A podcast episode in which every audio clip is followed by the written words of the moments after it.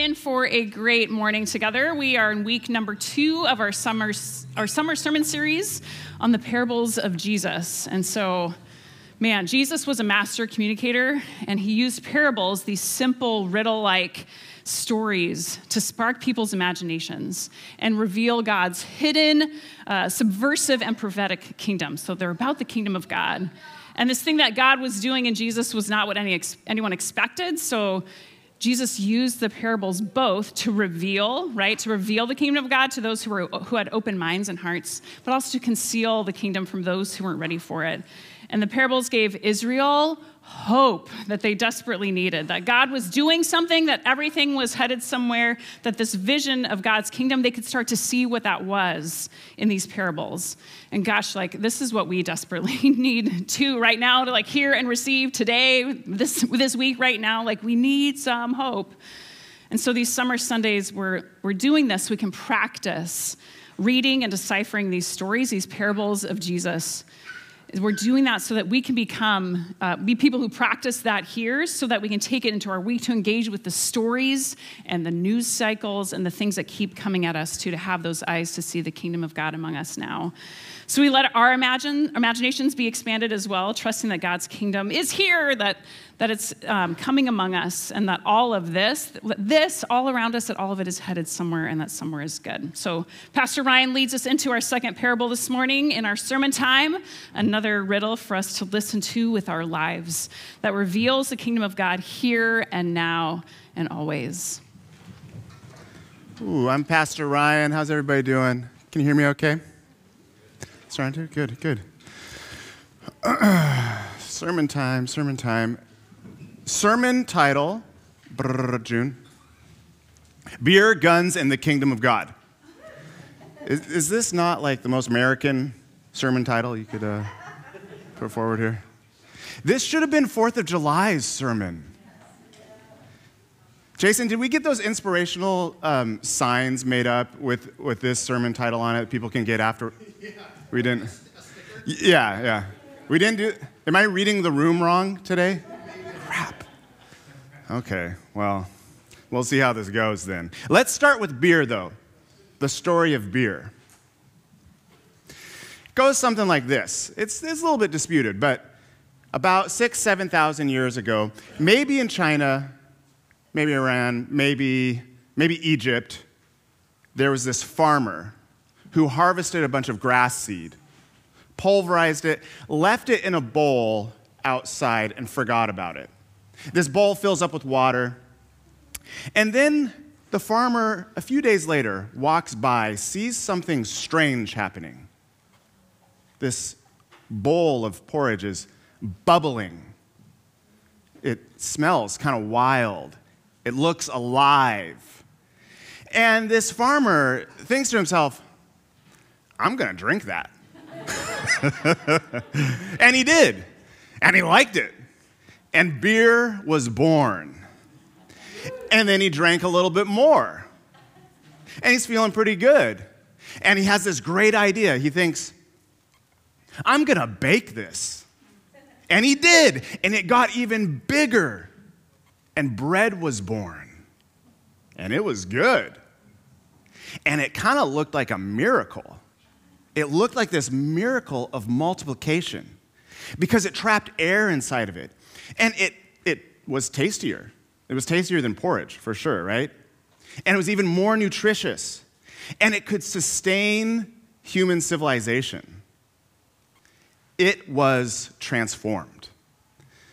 And when it comes down to it, like both beer and bread, they're really simple things. There's just a couple ingredients, you know, some flour, some water, and if you were just to like take those ingredients on their own, like you could live for a while, but not like bread. Bread can sustain you.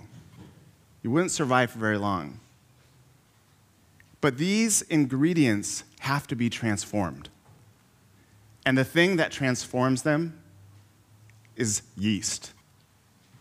Michael Pollan, the food writer, says, um, in, he like uses total religious terms in describing this. Says, all cooking is transformation, but bread, bread is the greatest alchemy of all because it takes this small amount of food and it turns it into a large amount of food that can feed a lot of people, literally out of thin air.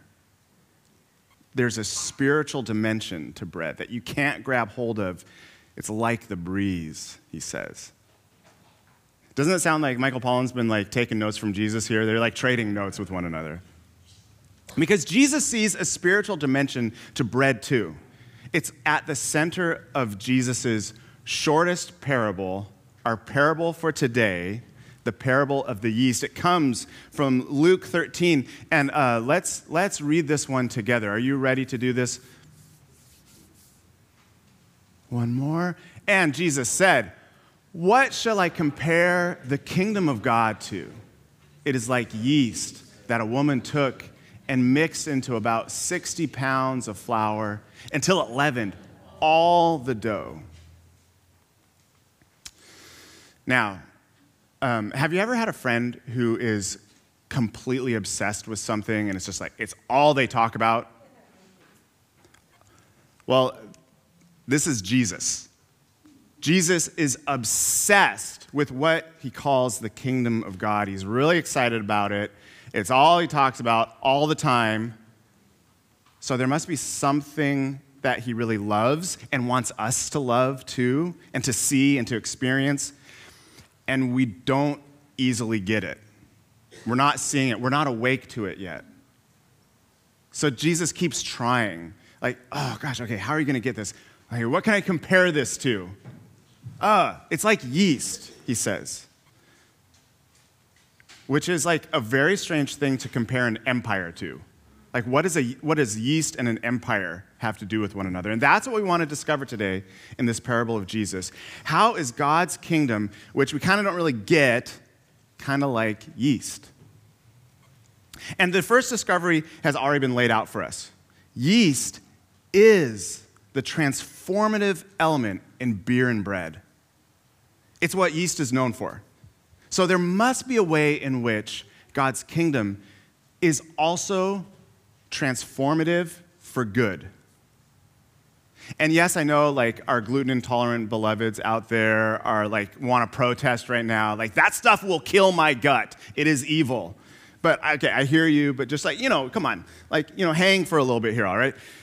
Because if the parables of the kingdom are not just ideas, they're not just theoretical, but they're embodied through Jesus and who he is and what he does, then we see that Jesus is all about transformation. We just, we, all we have to do is look at his life. Jesus is transforming isolated, outcast, despairing people into a fully accepted community. Jesus meets people who make their living exploiting others for their own profit, and they're transformed into people who share. Jesus meets people who are imprisoned by their fear and their shame and guilt, and they become liberated and forgiven and vulnerable people. Jesus heals and comforts and challenges and brings transformation wherever he goes. And he says, This, this is what the kingdom of God looks like. Not some other thing, not what other kingdoms look like. Not what the Empire of Rome or the Empire of Greece or England or Russia or China or the United States look like. No, this is what God's kingdom looks like. It looks like my life. Because the kingdom of God is not defined by any nationalistic, ideological, or geographic boundary. It is like yeast, it's everywhere.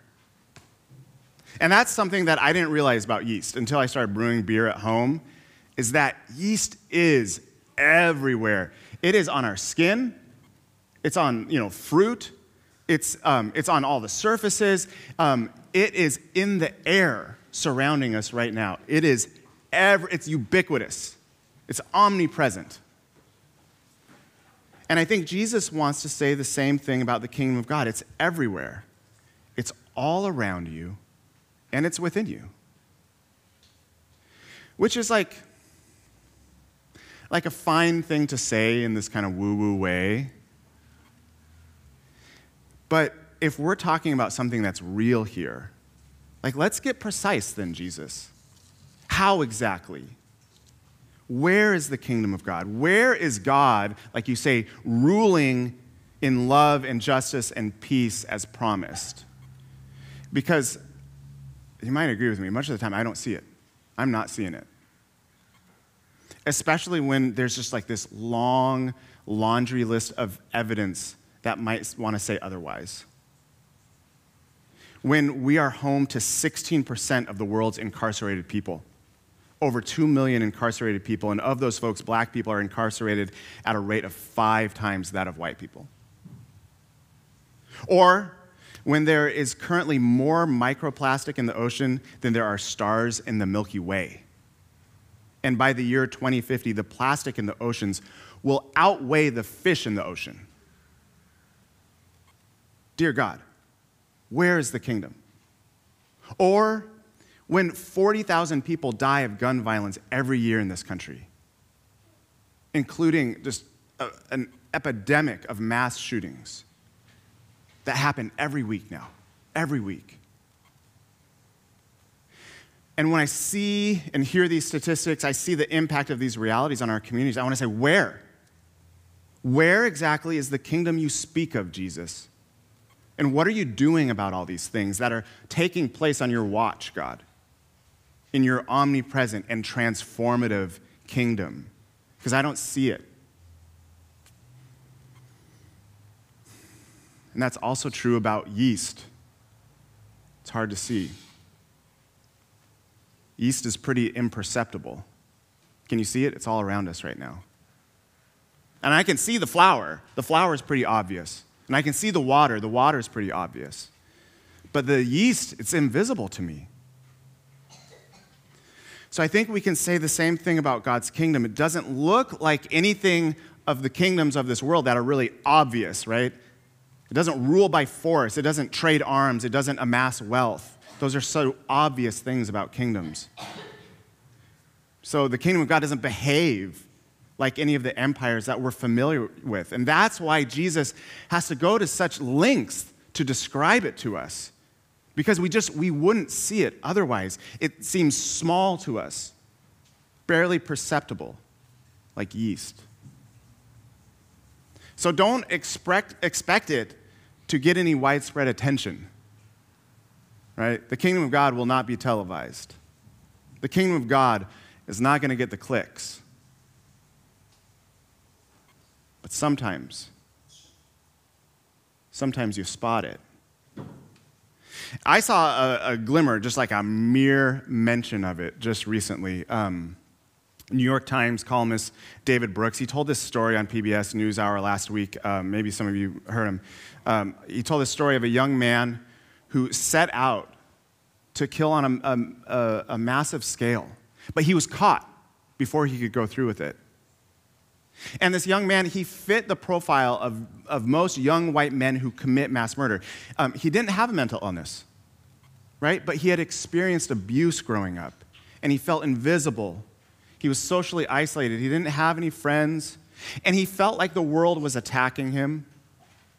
And he became suicidal and he wanted to end his life in a way that felt meaningful.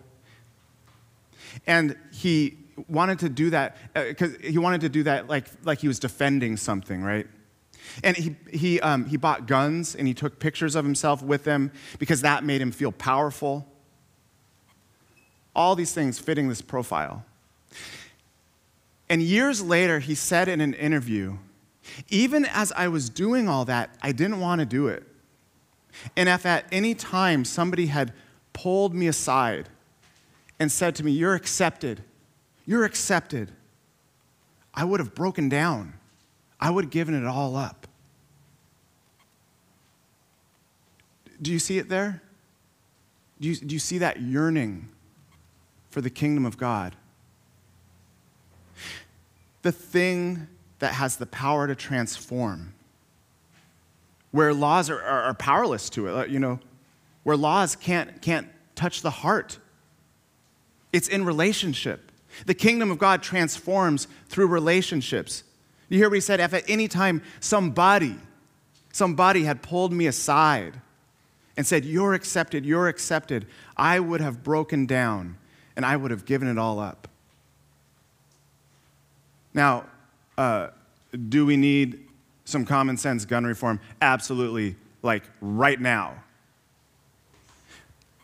But this transformative, ubiquitous, nearly imperceivable kingdom of God, it can't be legislated because it arrives through relationship, through you. And I think this is good news. I think this is good news at a time when 54% of Americans say that no one knows them well. When the number of people that say they have no close friends has quadrupled in the last two decades. When high school students uh, were asked, Do you feel persistently hopeless and depressed? And 20 years ago, 26% said yes.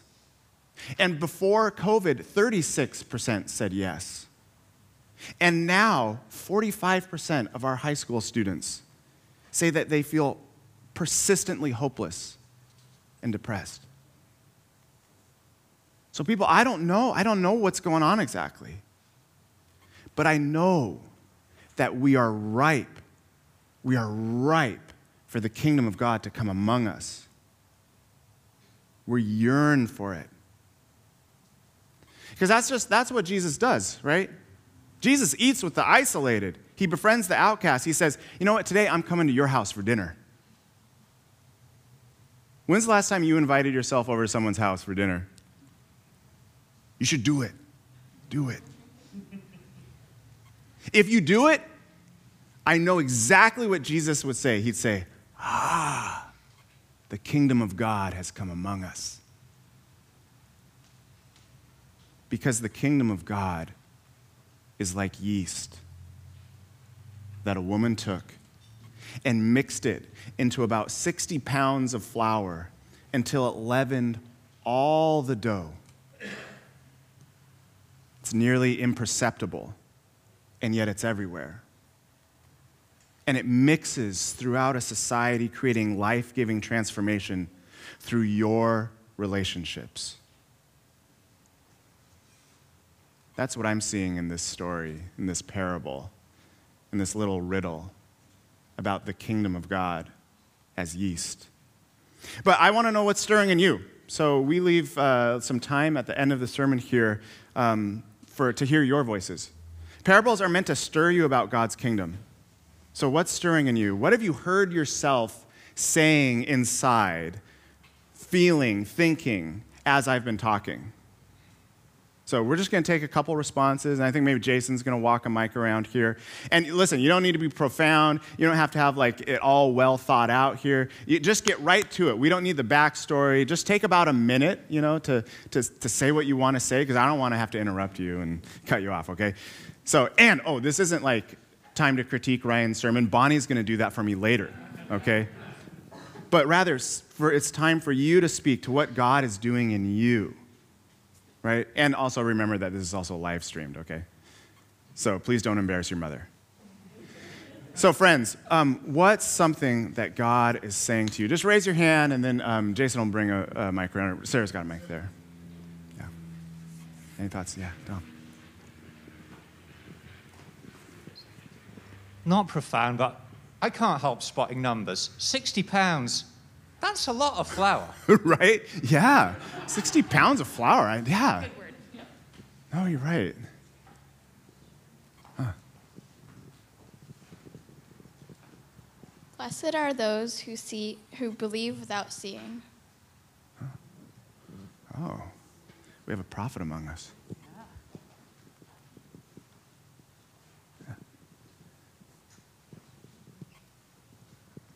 Think about this parable a lot because I teach a unit on yeast. Oh my gosh, you should have taught this. Um, and something I always think about when I hear this is yeast is only going to do what it's going to do if you feed it first. Oh. So it needs to have sugar. So I think about that like the kingdom of God can only be the kingdom of God if you feed into feed something into it. So Oh, that's come what I'm on. thinking about. Oh, Brenna, that can preach. Yeah. Brenna teaches middle school science. Wow. I want to be in that class. Sounds awesome. Yeah. Huh.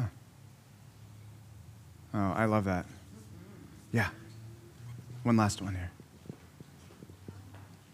It needs the woman to do some action. Yeah. It doesn't work on its own. Yeah. Yeah. Participate. Yeah, that's good. You, you know what's cool about Luke? I didn't put this in here, but um, so Luke always pairs. This is something that's different than the other gospels. Luke always pairs um, uh, the the parables, and so like this one is paired with um, the mustard seed parable. Um, and we didn't have time to do that one, but um, but he's always like doing something that is has a woman doing it, and then someone that has a man doing it. And Luke is unique in that. I thought, I thought that was so fascinating, Luke. Okay, friends, um, here's your mission. Here's your mission this week, if you choose to accept it. I commend to you this parable the parable of the yeast. Luke 13. Go home, read it.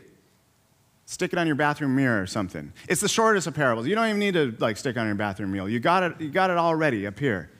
So every time that you might eat bread, every time that you drink a beer this week, take a moment to wonder about God's kingdom and see what Jesus has to say about who you are in relationship to others and what God is up to in the world right now.